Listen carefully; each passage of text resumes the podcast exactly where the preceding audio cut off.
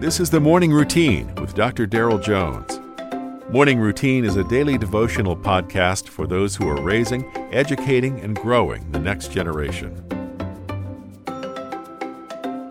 All right. Well, listen, I think we both expected to be moving a little slow after the holiday, just kind of getting back into the groove. But uh, Nice job. You're here. I'm here. Let's uh, let's uh, have a cup of coffee and chat for a minute. You want to? From Proverbs chapter 14, verses 16 through 17. That's the text today on July the 5th. One who is wise is cautious and turns away from evil, but a fool is reckless and careless. A man of quick temper acts foolishly, and a man of evil devices is hated. The book of Proverbs makes use of comparing and contrasting ideas, sometimes in just one line of thought. First Kings tells us that King Solomon wrote 3,000 proverbs in his lifetime, and subsequent generations of readers would be given specific examples to learn how to walk in wisdom. A wise person is cautious and not reckless. The wise person understands evil for what it is and keeps themselves far from it. A fool is anyone who does not follow the warnings and the commands of God.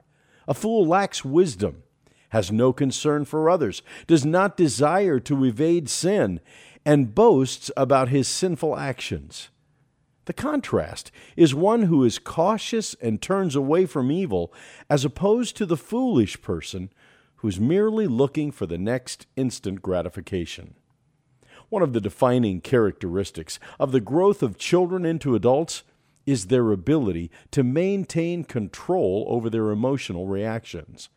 In today's text, wisdom is described as a man or woman with a slow temper, not being a person of evil devices, but wholly living infused with godly common sense. It's possible that your one single life could end up blessing in all totality hundreds or even thousands of people by your example of daily godly living.